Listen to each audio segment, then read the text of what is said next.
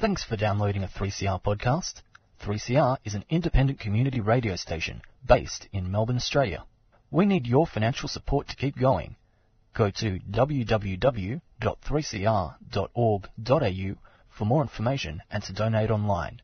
Now stay tuned for your 3CR podcast.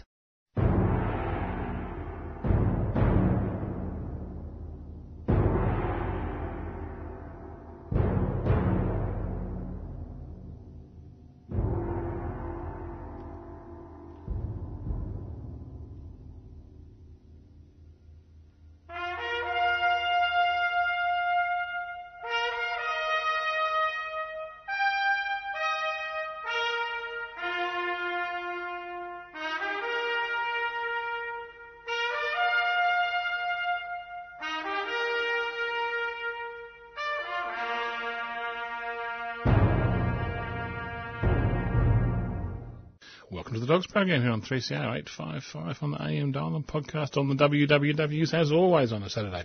We are here to defend government schools. We are the defenders of government schools, DOGS. Uh, we've been around for a while and we have to keep going because um, lots of people are interested in taking government schools away from Australian students um, as they're doing in America at the moment. And we'll be highlighting what's been termed the Walmartisation of public education. Um, and Walmart's been in the news lately, and for all sorts of nasty reasons. Um, I'll be highlighting what's going on with education in Australia. Um, oh, sorry, in America, I should say, in the United States of America, because underneath all these headline-grabbing mass murderers, um, the public education system's being being gutted. Being gutted by the cancer of privatisation. It's kind of weird. We'll be highlighting that. Um, also, we'll be talking about the TAFE system here in Victoria and how everyone loves it again, especially kids. They've been waiting until this whole private colleges stupidity is finished, and now TAFEs, TAFEs are opening up again. They're enrolling in record numbers.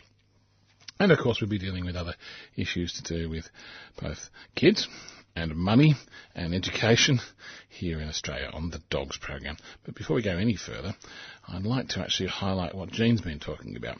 Um, and what Jean has, of course, has a press release. It's a loose press release today, but it's still worth listening to. Jean, can you tell us more?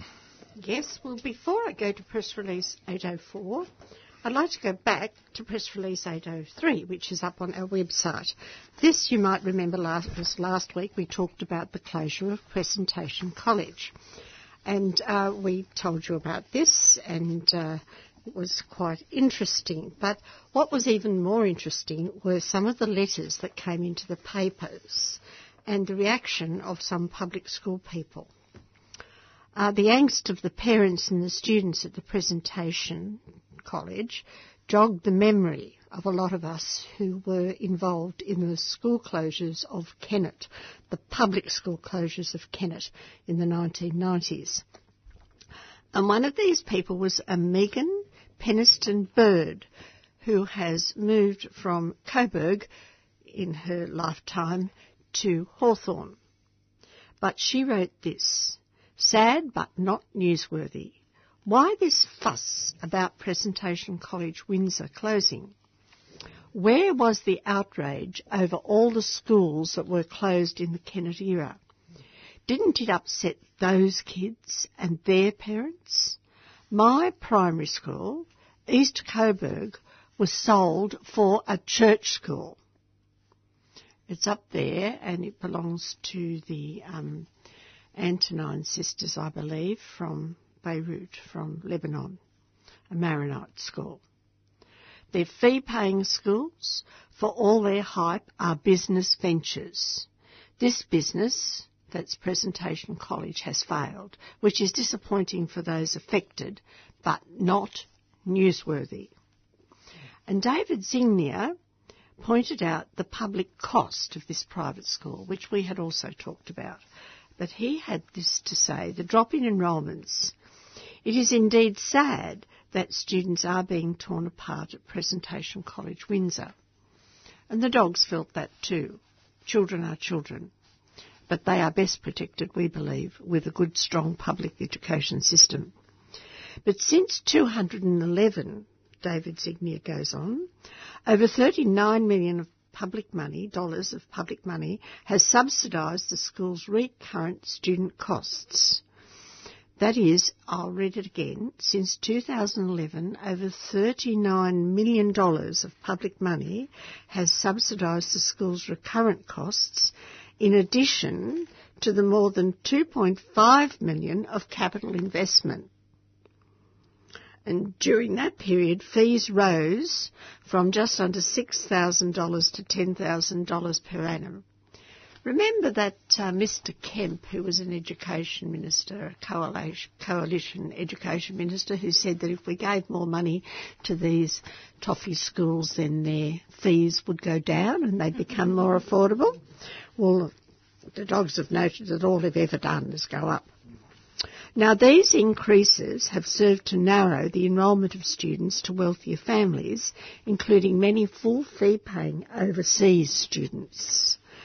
Over the same time, the index of community socio-educational advantage, an indication of the students' socio-educational backgrounds, rose from a low of 1,058 well, it was always above the norm, 1,058, 1,000 being the norm, to 1,092.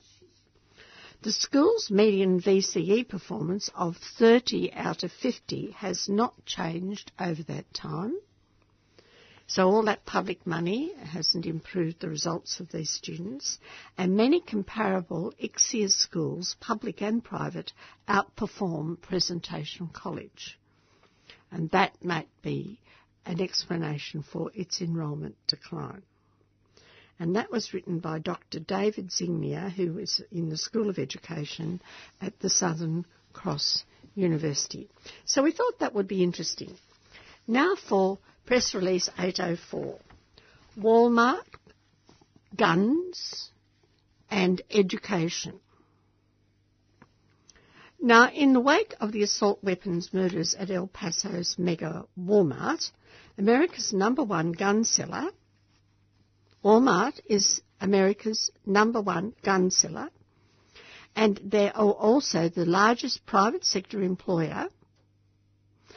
They have come, Walmart has come under justifiable criticism for its gun policies. What's the evidence of this? Roughly half of Walmart's 4,750 stores sell guns and the company announced that that policy would not change even after the massacre. It also announced that it wouldn't adopt a no open carry policy for its stores, which means that anyone in a state that permits the open carrying of firearms, like Texas, can sashay through a Walmart brandishing a gun. Well, not unsurprisingly, some Walmart employees have voiced apprehension about that policy in the aftermath of the mass murders. And but getting their employer to prohibit open carrying in its stores would be just the sort of proposal Walmart workers could present to their bosses if they had a union. But Walmart's position on unions was made clear when the butchers in one Texas store endeavoured to form a union some years back. The company responded by shutting its meat department in that store, in every store in Texas, and in every store in the states surrounding Texas.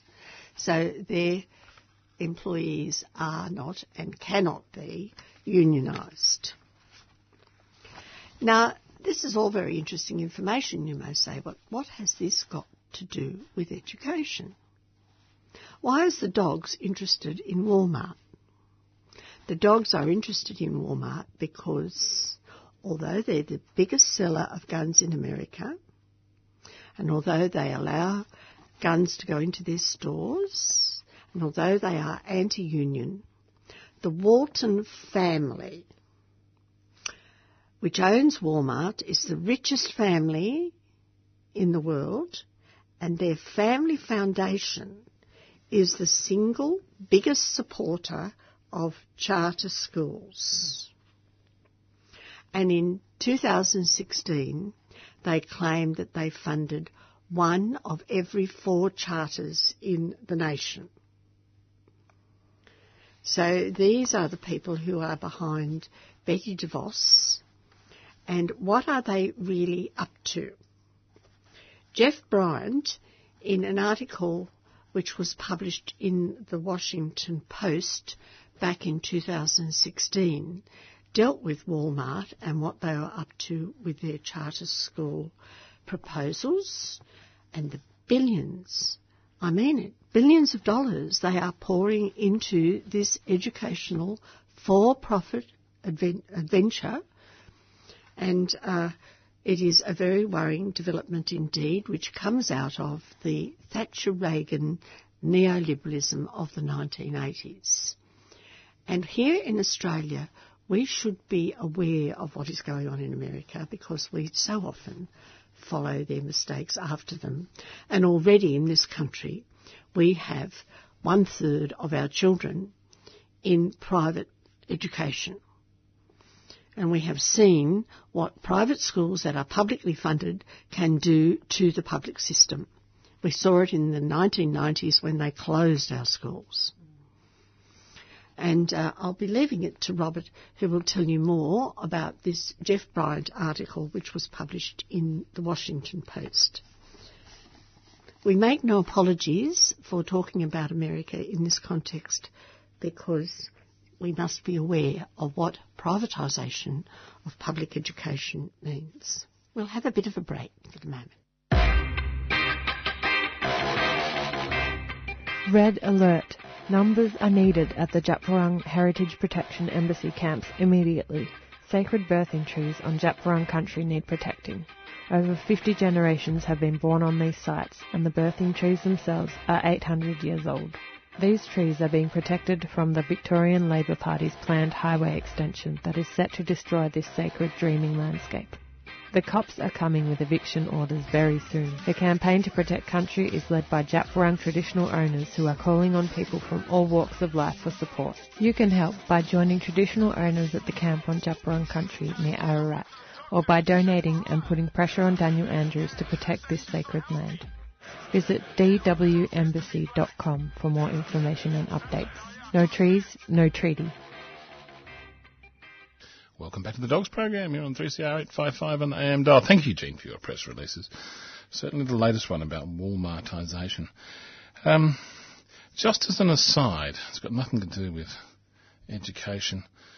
I always wondered why the issue in the murder, mass murder, by white supremacist in El Paso um, just in the last week. One of the things that wasn't highlighted, it was just assumed that a young man can take a number of guns, high-powered assault rifle, uh, loaded, and walk into the middle of a supermarket unchallenged and uh, almost as though it's an unsurprising thing because it's perfectly within the law for this person to do so. Um, and then set up shop in the middle of the supermarket and then start killing people. That's a normal thing um, in Texas where they have open carry laws, and no one, not even the police, can prevent that person from taking a loaded military rifle into the middle of a store and then just begin when when they feel like it. Um, all the good guys with the guns who are supposed to stop that person were wandering around, and by the time the police arrived, they they wasted so much time. Um, arresting people who were wandering around with guns, who were the good guys. Um, so they didn't get to the bad guy because how were the police to know that the good guys were the good guys and the bad guys were the bad guys? And you know, it was all just that's that's their world. That's the world of the people of El Paso, and that's a normal thing. That's just the way it is around here. It actually goes back to the old days when they had to keep the slave population in order. Um, perhaps, perhaps. Um, I, I, know that the National Rifle Association wasn't very interested in um, open carry laws when the Black Panthers were arming up with assault rifles back in the 60s and the 70s. But as I say, I think, I think we're going on too much of a journey. Let's go back to the Walmartisation of public education and, and what Jean was, was hinting at. Look, Walmart are a successful and aggressive um, commercial operation that sell things to people. Um, they're run by a family called the Waltons, who are, as Jean pointed out, the richest family on the planet. Um, just recently, to understand their business practices, um, but it's, it's, it's, it's, useful to understand what, how it is they go about it. What they do is they open up a, a Walmart in a store or a town, because America has lots of towns as well as cities. Um, and of course, the local supermarket and the local stores close down because Walmart can do it bigger and cheaper and better, and so therefore, all the competing or the competition in the town that was was just happily going along before then becomes competition and, and goes away. It closes down. Can't compete. What happens if it's not a wealthy enough place for Walmart to make all of the profits that they want? Well, what happens is that Walmart works out how much how much money they can make from this town. If they decide it's not enough, what they do is they just close the store. So in um, 2016, Walmart closed 269 stores. So all those regional places didn't have uh, the local stores. So they didn't have the stores they had before, and now they haven't got a Walmart either. Um, that's one of the things that Walmart does. Well, you know, can we make enough money here? No, well, we'll close the store. It's a large organisation. They can wear that small loss because it was making not enough money in the first place. So the town itself ends up with no stores. Yes, but Walmart's been getting into uh, education and they set up these charter schools. What happens if the local school, the local public school, can't compete and closes and Walmart then decides that they're not making enough profits out of the charter school? And that indeed is the problem with for-profit companies it's, it's, it's, it's the fundamental major framing problem of what happens when for-profit organisations decide they're going to participate. It's also a problem when even a religious organisation does it. I mean, Presentation College has just closed down. What if they were the only school in that area and we didn't have public schools that these children could go to? In education. No, no, that's a very good point. Um, Presentation College, of course, is one of the poorer private schools in the school, dominated by a large number of wealthy private schools. But of course, um, as we mentioned last week, there's a new public high school that's opened up because the state government's invested in it, and that's in fact taking all the presentation kids away because the parents have worked out that a good state school, a good state school, not only costs them less, but it gives them a better education than something like presentation college is ever capable of doing. But if a private school went to a regional area, say like um, uh, Macedon or one of those places, and they did the public school in, the public school didn't have enough enrolments and closed down, and they closed a lot of them down in the in the 1990s, what then happens when the private school closes down? There's nothing left. Yes. That's why we must have a public education system for the children. Supported exclusively by taxpayers' funds. Now, Walmart. Let's get back to Walmart in the United States. The Walmart way of education. Um, look, at the same time as Walmart was closing stores, and that was spreading through the local media outlets across America.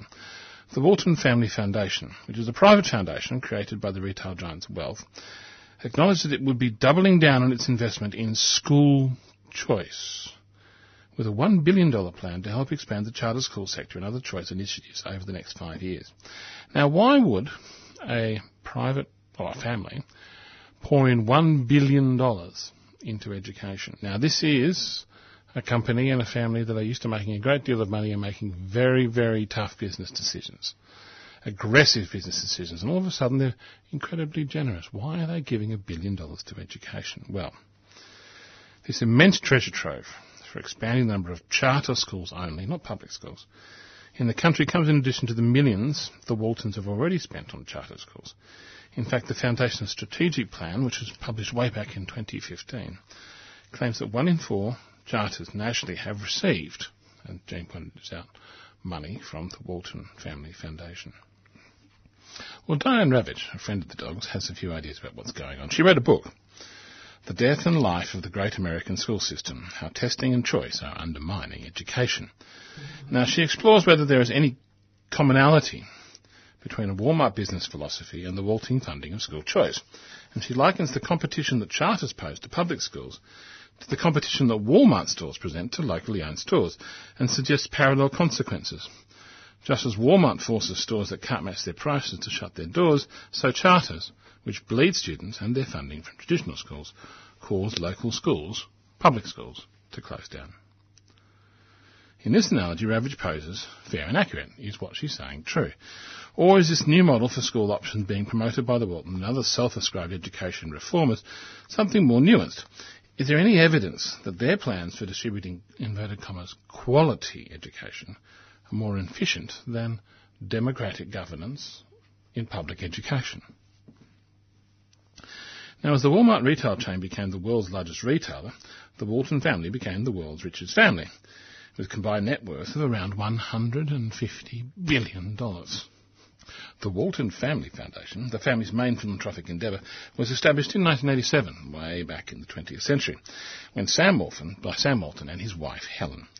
Now, in Sam Walton's autobiography, Made in America, he voices concern of America's public school system and links education and national economic prosperity, particularly in the context of being able to compete with other nations. Oh, very good. That's nice.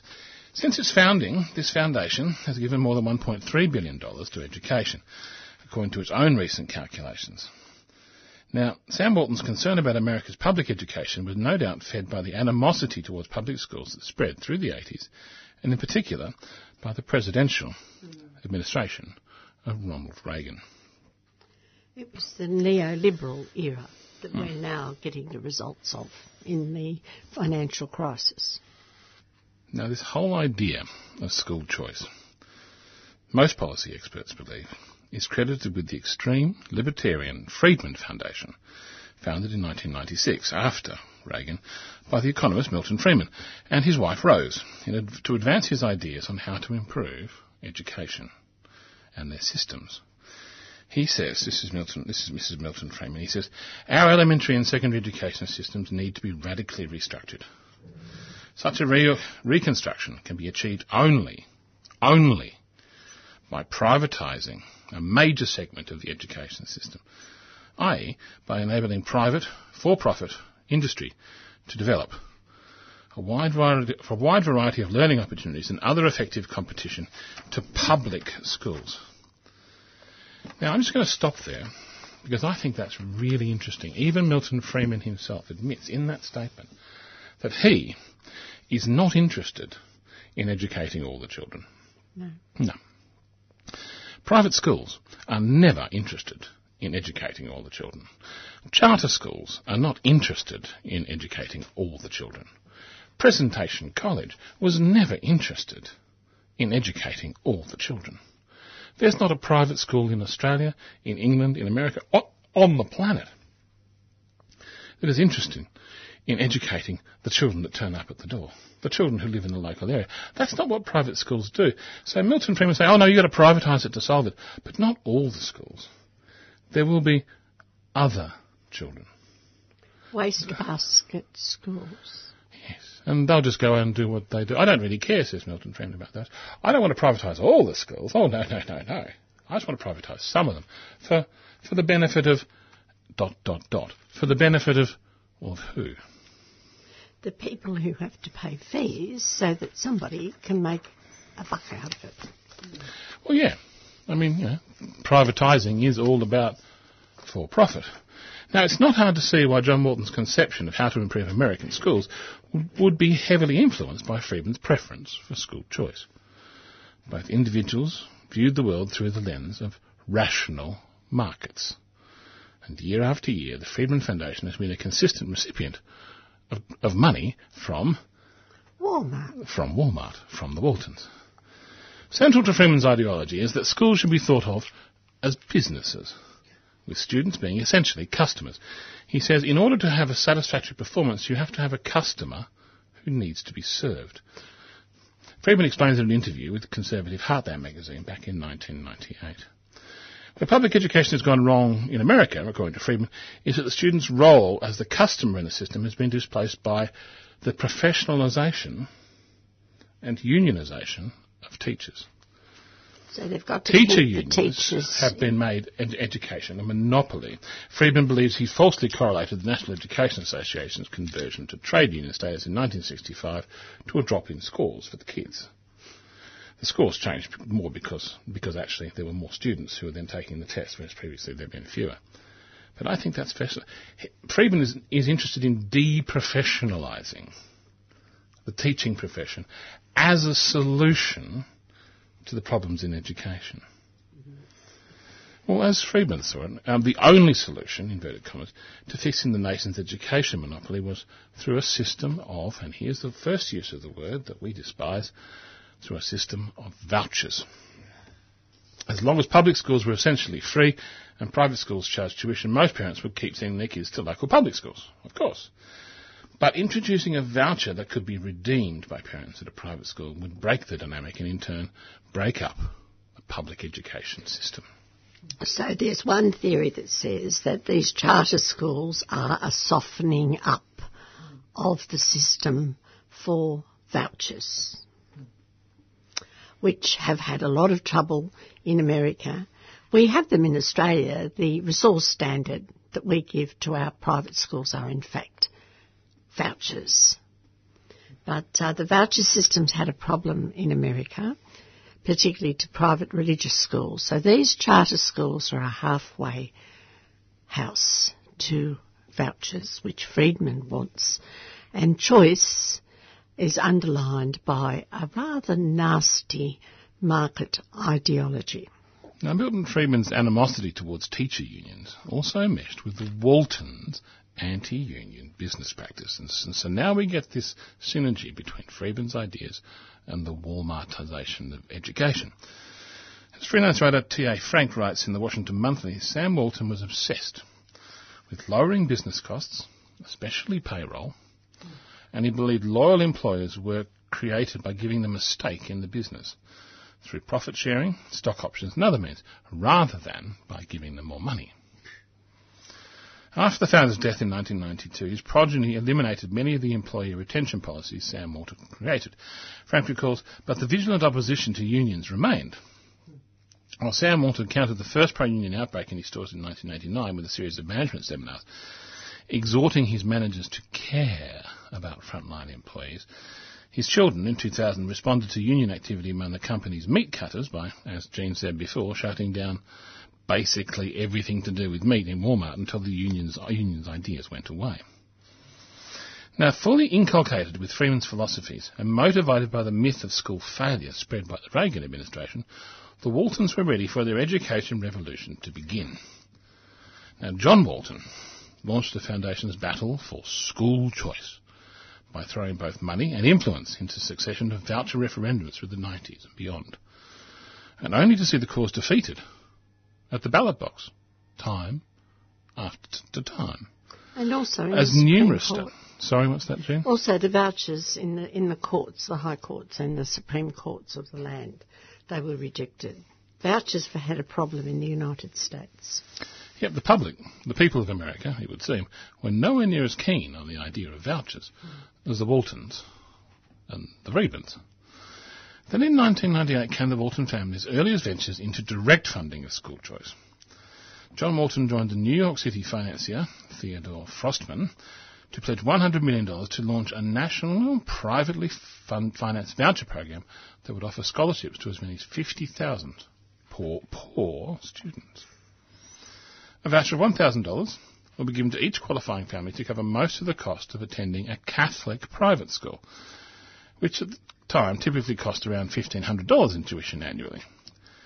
The idea was a scaling up of an effort previously, the previous year by both Waltons and um, Forstmann to give 6 million to the Washington Scholarship Fund, an organisation that offered scholarships to students who wanted to transfer from public schools to private Catholic schools in the national capital. Now, this is very interesting because the only piece of information that we're lacking is what is the religious preference of this Walmart family, such that they want to give vouchers, millions of dollars worth of vouchers, to Catholic schools in Washington. Fascinating stuff. Good question. Answer is Presbyterian. Extraordinary. Um, just quick Google I had there just for, while, while you were talking.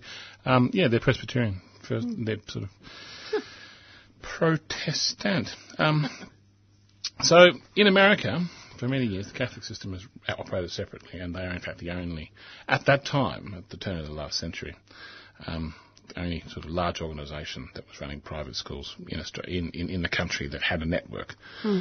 Um, which is why pretty close, and pretty soon after that, they said, no, we're not going to give money to Catholic schools. We're going to give money to charter schools. Because that was the other option. So the answer to your question, Jean, is no, they weren't Catholic, they were Presbyterian. The Walton Foundation itself was one of the early organisations to transition from vouchers to charters. Mm. Henning is a political science educator, and he noticed this back in 20, well, back at, back at the turn of the last century. In a phone interview with Alternet, Henning explains that a succession of ballot box losses about voucher choices, as well as numerous option polls conducted by conservative groups, influenced John Walton and other voucher advocates to conclude charter schools were actually the more politically feasible option of getting money out of the public sector and into the private sector. Now, Henning believes many conservatives view charter schools as a way to soften the ground for potentially more private options, although he isn't entirely sure the Waltons views charters as a Trojan horse for eventually providing vouchers universally. Nevertheless, he has little doubt the current intention of the Walton Foundation is to rapidly expand the number of charter schools to create a consistency of parents oh, sorry, a constituency of parents and others who will have a direct stake in the continuing funding and expansion of these schools. But, fair question, is the Walmart Foundation really intent on dismantling public education through its expansion through charter schools? Well, some people argue no, saying the debate about charters versus public schools is not what really matters at the parent level. In the view of Henning, who I was talking about before, the debate about choice needs to shift from being about charter versus public schools to focus on the role of democracy in school governance and how to calibrate democratic input into decision making about schools. That's an important subject for sure, but when Henning says the debate about charters is not relevant at the parent level, it's not clear what parents he's referring to. He's clearly not talking about parents in southern Chicago, where in 2013 Families reeled off a rash of school clothings coupled with charter school expansions. They reeled. It's just exactly what Jim was talking about before. Charter schools open, public schools close, then charter schools go belly up because they're not accountable and then you've got problems. They treat parents and children as consumers, but what happens when the product that they're, they're supposed to be uh, producing is actually not there when a charter school gets rid of a public school and then the charter school fails. You're left with nothing. As Sarah Karp reported in the Catalyst Chicago, a newspaper up there, Walton had made Chicago its largest recipient of charter school grants and then gave the district additional financial support for a series of community meetings to, inverted commas, educate parents mm. about the school closures and the obscure and obscure the role of charter schools. The Walton money paid for robocalls to tell parents about meetings, mailings to parents and other engagement and community platforms.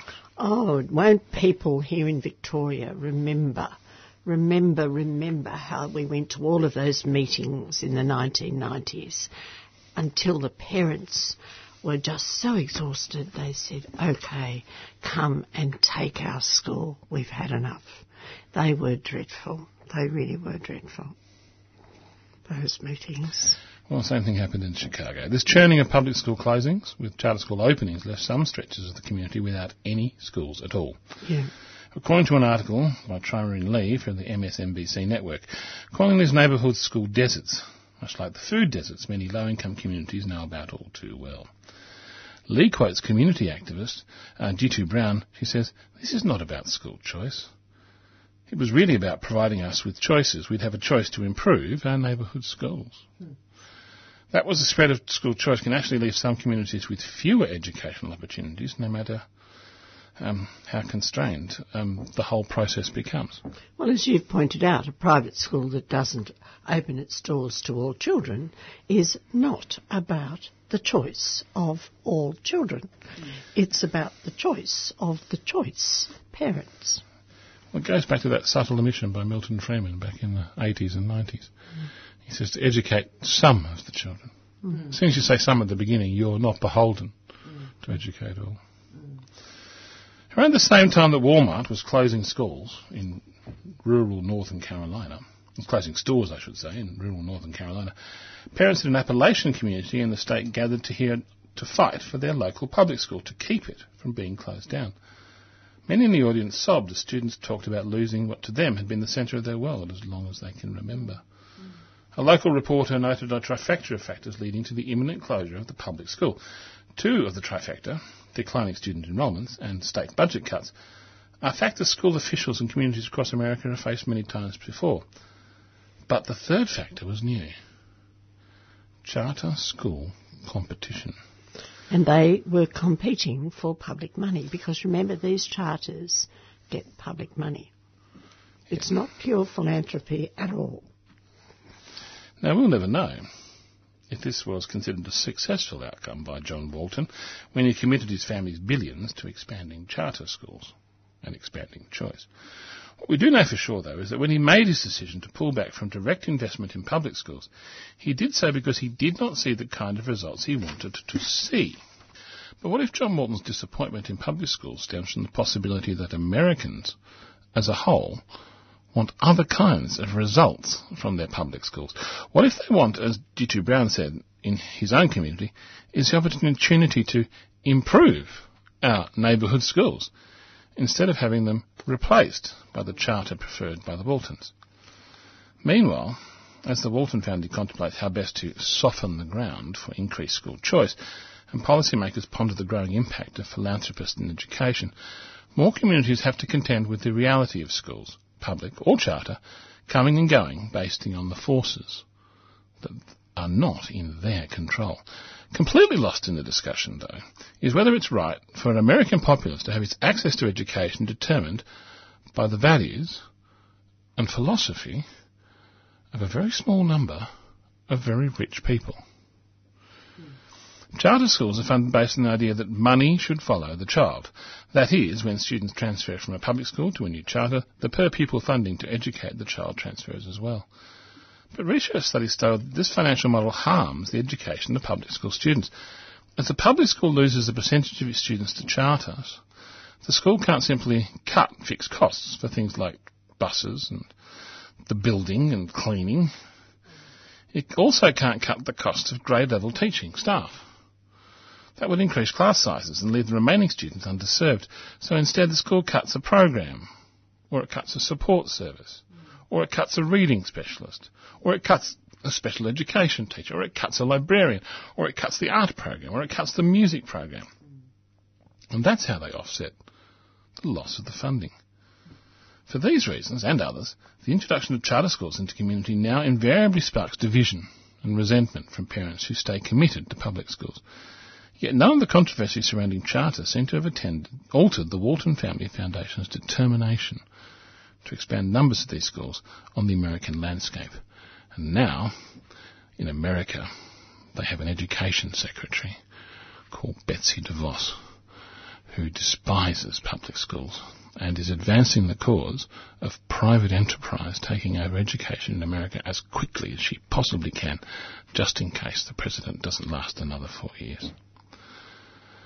Well, that's what's going on over there. It's quite sad. Um, but I think it's worth telling the people here in Australia about it because it is the sort of thing that we're likely to be seeing because the strange things are going on in Canberra at the moment when it comes to ideas. It's really weird.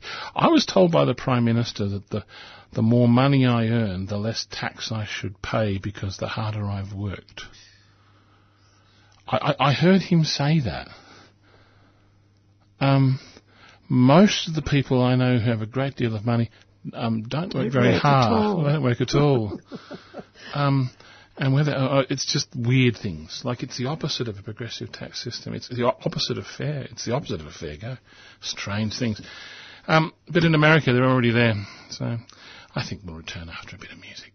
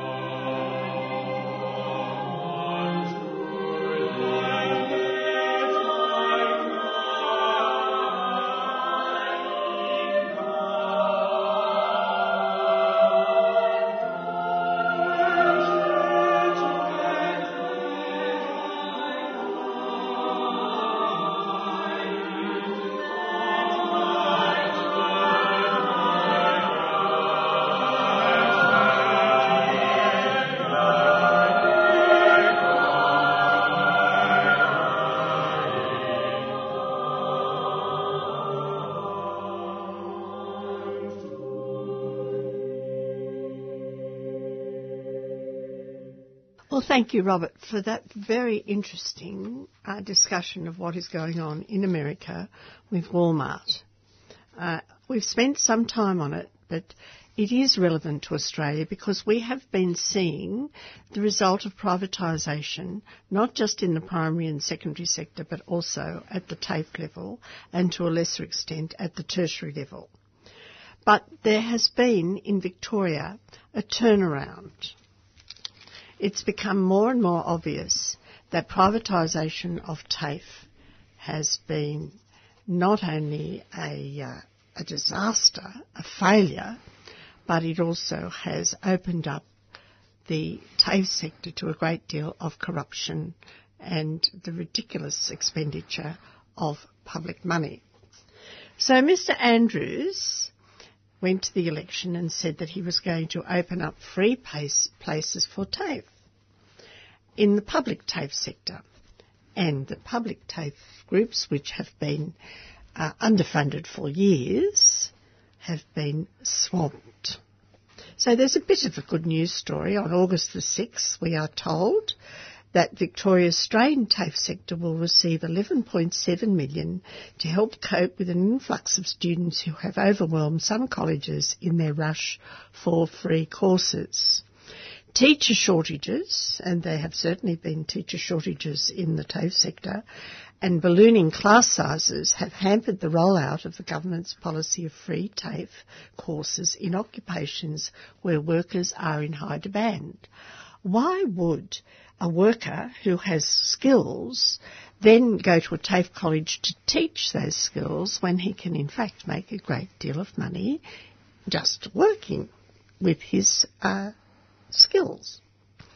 So Premier Daniel Andrews has confirmed that there have been 25,000 enrolments in the free courses up to the end of June. To say this is popular would be an absolute understatement, he said. But he conceded that there had been pressure in the system due to the scheme's popularity. More than 50 courses are now free in a range of fields, including nursing, mental health, education, and disability support. And Mr. Andrews said that there had been a cultural change about TAFE. I think more and more parents are having discussions with their children and they're saying that university is not the preferred pathway, he said. Well, I think that the demand for TAFE has all, always been there and it's certainly been there from international students and we have all of these very strange private charter schools, if you like, TAFE colleges that have mushroomed in Australia and have been getting money sometimes for ghost ghosts, ghost students. It's been quite a, a very sad, sorry, $19 billion story of corruption. So the days of getting an arts degree, like Mr Andrews did, and being able to necessarily have all the options that you want, are not far from being over because trades are where it's at. Trades is where it's at has been the case since the 1970s. Uh, so, so, many children who were from private schools were enrolling in the plumbing courses at Box Hill, as I recall, because that was where the money was to be made. A plumber was making as much as a surgeon. The funding includes five million that of this 11.7 million, which is going to help TAFEs, that's public TAFEs, provide extra places to keep up with demand for enrolments and 500,000 for teacher scholarships to attract professionals with industry experience. And there's going to be 6 million for students with disadvantages to help with new course materials and study and literacy skills. Now, women accounted for 57% of the enrolments in free TAFE, while their numbers had doubled in traditionally male dominated trades. And students aged over 30 accounted for almost half of these new enrolments. But the TAFE system was on its knees five years ago after funding cuts from the former coalition governments and also, Mr Andrews, from the Labor governments as well. He said that growth in the sector and the need for more teachers was a fantastic problem to have. Well, it's certainly a problem. So uh, that is very interesting, I thought. Uh, we also had on that day, sorry, on Ju- July the 5th, there was an editorial in The Age on the issues caused by the boost in enrolments in the vocational training system only months into Labor's marquee free TAFE scheme are not simply those of managing the problems of success, as the state government play, uh, claims. Uh, but um, we all know that. We all know what's been going on with TAFE for the last 30 years because our governments have also embraced this strange Friedman style neoliberal ideology, which for some reason believes that private is better than public. It's not, and ordinary people know this an education system, a transport system, an energy system, anything that is essential, particularly in a country with the geographic problems of Australia, has to be funded and administered by the public sector. But uh, that's enough of me for now. There's some good news stories now. Yep, thanks, Jean. I've just got a, a quick article here from uh, Jordan Baker, which uh, is entitled "He'd Never Heard Anything So Amazing." Why one 15 minute class is changing lives. Until last year, many six year olds at St Mary's North Public School had never even seen a violin. Some didn't even know string instruments existed until a virtuoso from the Australian Chamber Orchestra stood before them and began to play one. There was one little boy who couldn't believe what he was seeing, Principal Lisa Perello said. She started she started playing and his whole world exploded. He'd never heard anything so amazing. He wants to be in an orchestra, and for our students, that wasn't in their vocabulary. Now he has that opportunity thanks to a groundbreaking trial in which every child in his class is being taught to play the violin or cello. Since the beginning of 2018, they have practiced for 15 minutes a day under the direction of one of the ACO's teachers. They began in year one and will practice daily at school for at least three years. The aim is not to turn them into musicians. It is to give the children, most of them disadvantaged, access to the cerebral benefits of learning music.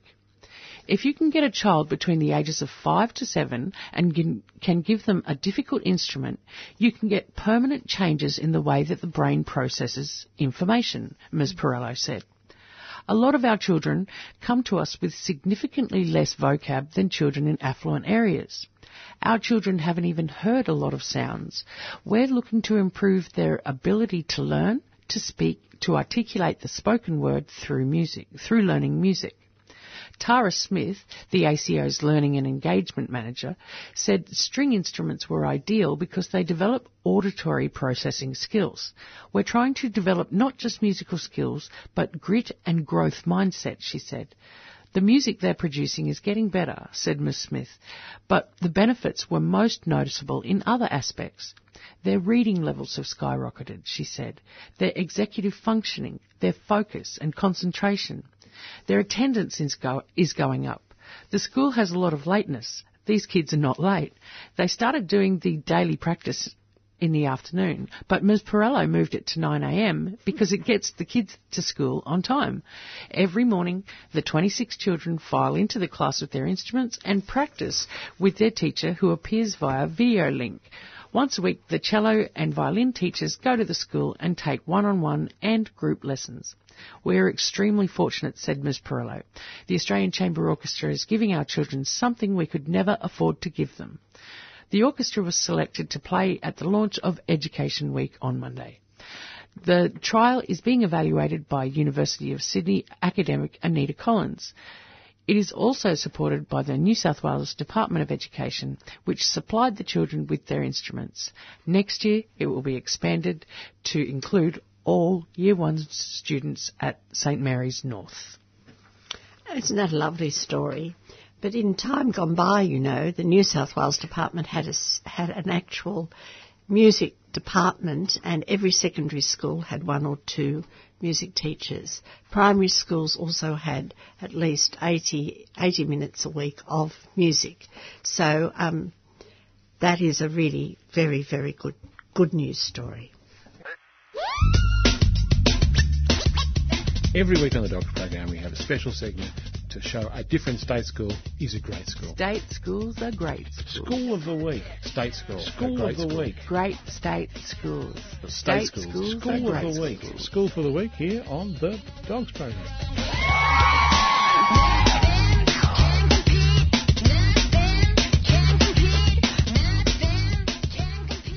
Oh, hurrah! Our great state school of the week today is Thomastown East. Yep, Thomastown up there in the north. Thomastown is a school. It's not very big. Oh my goodness, not as big as Presentation College. Oh no. It's only got 152 kids in it. Oh my goodness, that's not enough kids to run a school apparently. But anyway, it's also terribly, it's in a highly industrial area in the northern suburbs of Melbourne. Oh my goodness, Presentation College couldn't do that. The population is drawn from a very high number of cultural and socioeconomic backgrounds. Have a very high number of proportion of families who receive educational maintenance allowance. Um, 85% of the kids come from a language background other than English, and there's a couple of Indigenous kids as well. The ICSEA value of the school is interesting. 26% come from the poorest families, 26% come from the second poorest, 29% come from relatively wealthy families. Trades, tradesmen's kids. Tradespeople's kids. My goodness, I'm, I'll trip myself up there and give, give myself a slap. And 18% come from the richest quartile. Isn't it? It's like, you know, mostly poor, but not all poor. It's it's it's it's all rather interesting. And when I say poor, the ICSEA value is a combination of how much money you've got and what degrees you've got or what qualifications you have. Now, there's a changing demographic in the school and it continues to present a number of challenges. As the enrolment, particularly at prep level, they present with no preschool experience at all, and they're virtually pre-literate and pre-numerate. So this school is in Thomastown. There's a stick, there's a large number of poor kids in this school out there in Thomastown East, and you know, as we know, Presentation College can't deal with that. There's not enough, and they're all too poor, and they're all too stupid. Except Thomastown East, stupid. except they're not. Compared to schools with similar students, they are substantially, substantially above average on every single marker. Reading, writing, spelling, grammar, numeracy. Boy, they get. Compared to all Australian kids, you know, rich and poor alike, they are substantially above. They are caning it. Wow. Absolutely caning it. In everything, in year three and year five, and reading and writing and spelling and grammar and numeracy, the whole thing. If you want a school with good numbers, this is the school with the best numbers possible. You can't get better numbers for this school. Well, there's do a you few know what? wealthy people have worked that one out, haven't isn't Yeah. there? yeah. And there's a few poor people that have worked it out too. Mm. Thank you very much. They're all in there together. Look, there's slightly more boys than girls. 56% boys than hmm. girls. That's interesting. Hmm. From from my point of view, it's a pre- it's a primary school. I'm not I'm not saying that dismissively, but it's a primary school, and so therefore it really is embedded in it in its local community. So this school's just doing. I mean, I don't know. I just come across it. It's a little, it's a little gem. Now, because they have these challenges in the school, they focus on oral language, on mathematics, and on literacy support. Hmm. So if your kids are, are pre-literate and pre-numerate, you focus on the mathematics because that's just a necessary thing you have to do, but oral language rather than written language to start with, and then literacy support. Clever. School's made a long-term commitment to providing all the students with the best opportunities for effective learning, both at a personal and collective level. And they found this to be quite successful. Look, there's the equivalent of 15 teachers there. So not that many. There's the principal. Um, and if, if you divide it all up, that 15 is one principal, nine teachers, and four support staff. It ain't big, but gee, they're doing good. I mean, I'm sorry, people talk about economies of scale and stuff like that. How much does it cost? Talking about economies of scale, how much does it cost to educate these kids? Well, remember what I said? Around about eleven, twelve thousand dollars for a primary school kid. Around about fourteen, maybe fifteen. You know, for an average kid. These these kids aren't as wealthy as the average kid, so you probably want to spend a bit more.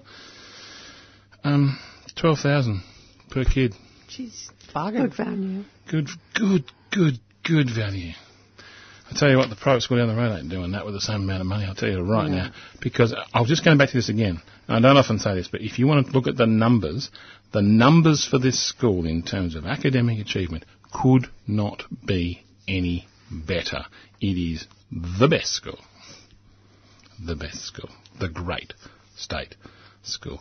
If you're interested in what we're talking about, please feel free to contact us on our website, www.adogs.info, or indeed at the 3CR website at www.3cr.org.au, or indeed, if you've got a great state school, give us a call during business hours on 9419 and I'll do the research next week.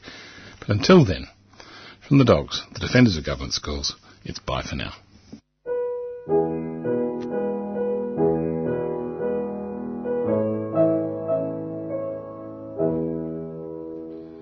I dreamed I saw Joe alive as you and me. Says I, but you're ten years dead. I never died, says he. I never died, says he. In Salt Lake City, Joe says I am standing by my bed. They framed charge, says Joe, but I ain't dead. Says Joe, but I ain't dead. The copper bosses killed you, Joe. They shot you, Joe, says I.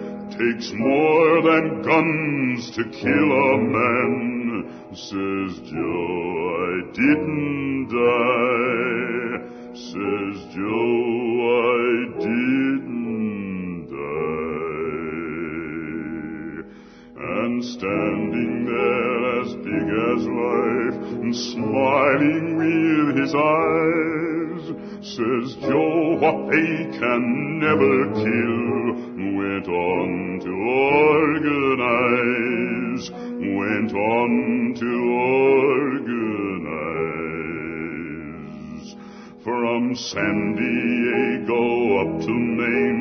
in every mine and mill, where workers strike and organize, it's there you'll find your